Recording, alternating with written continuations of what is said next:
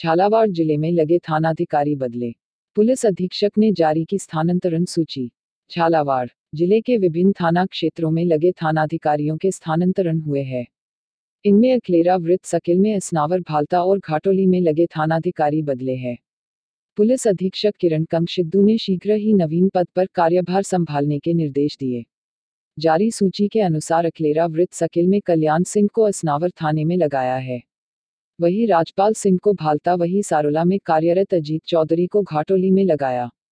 भालता में कार्यरत रहे चंद्रभान सिंह को पुलिस लाइन झालावाड़ में लगाया है।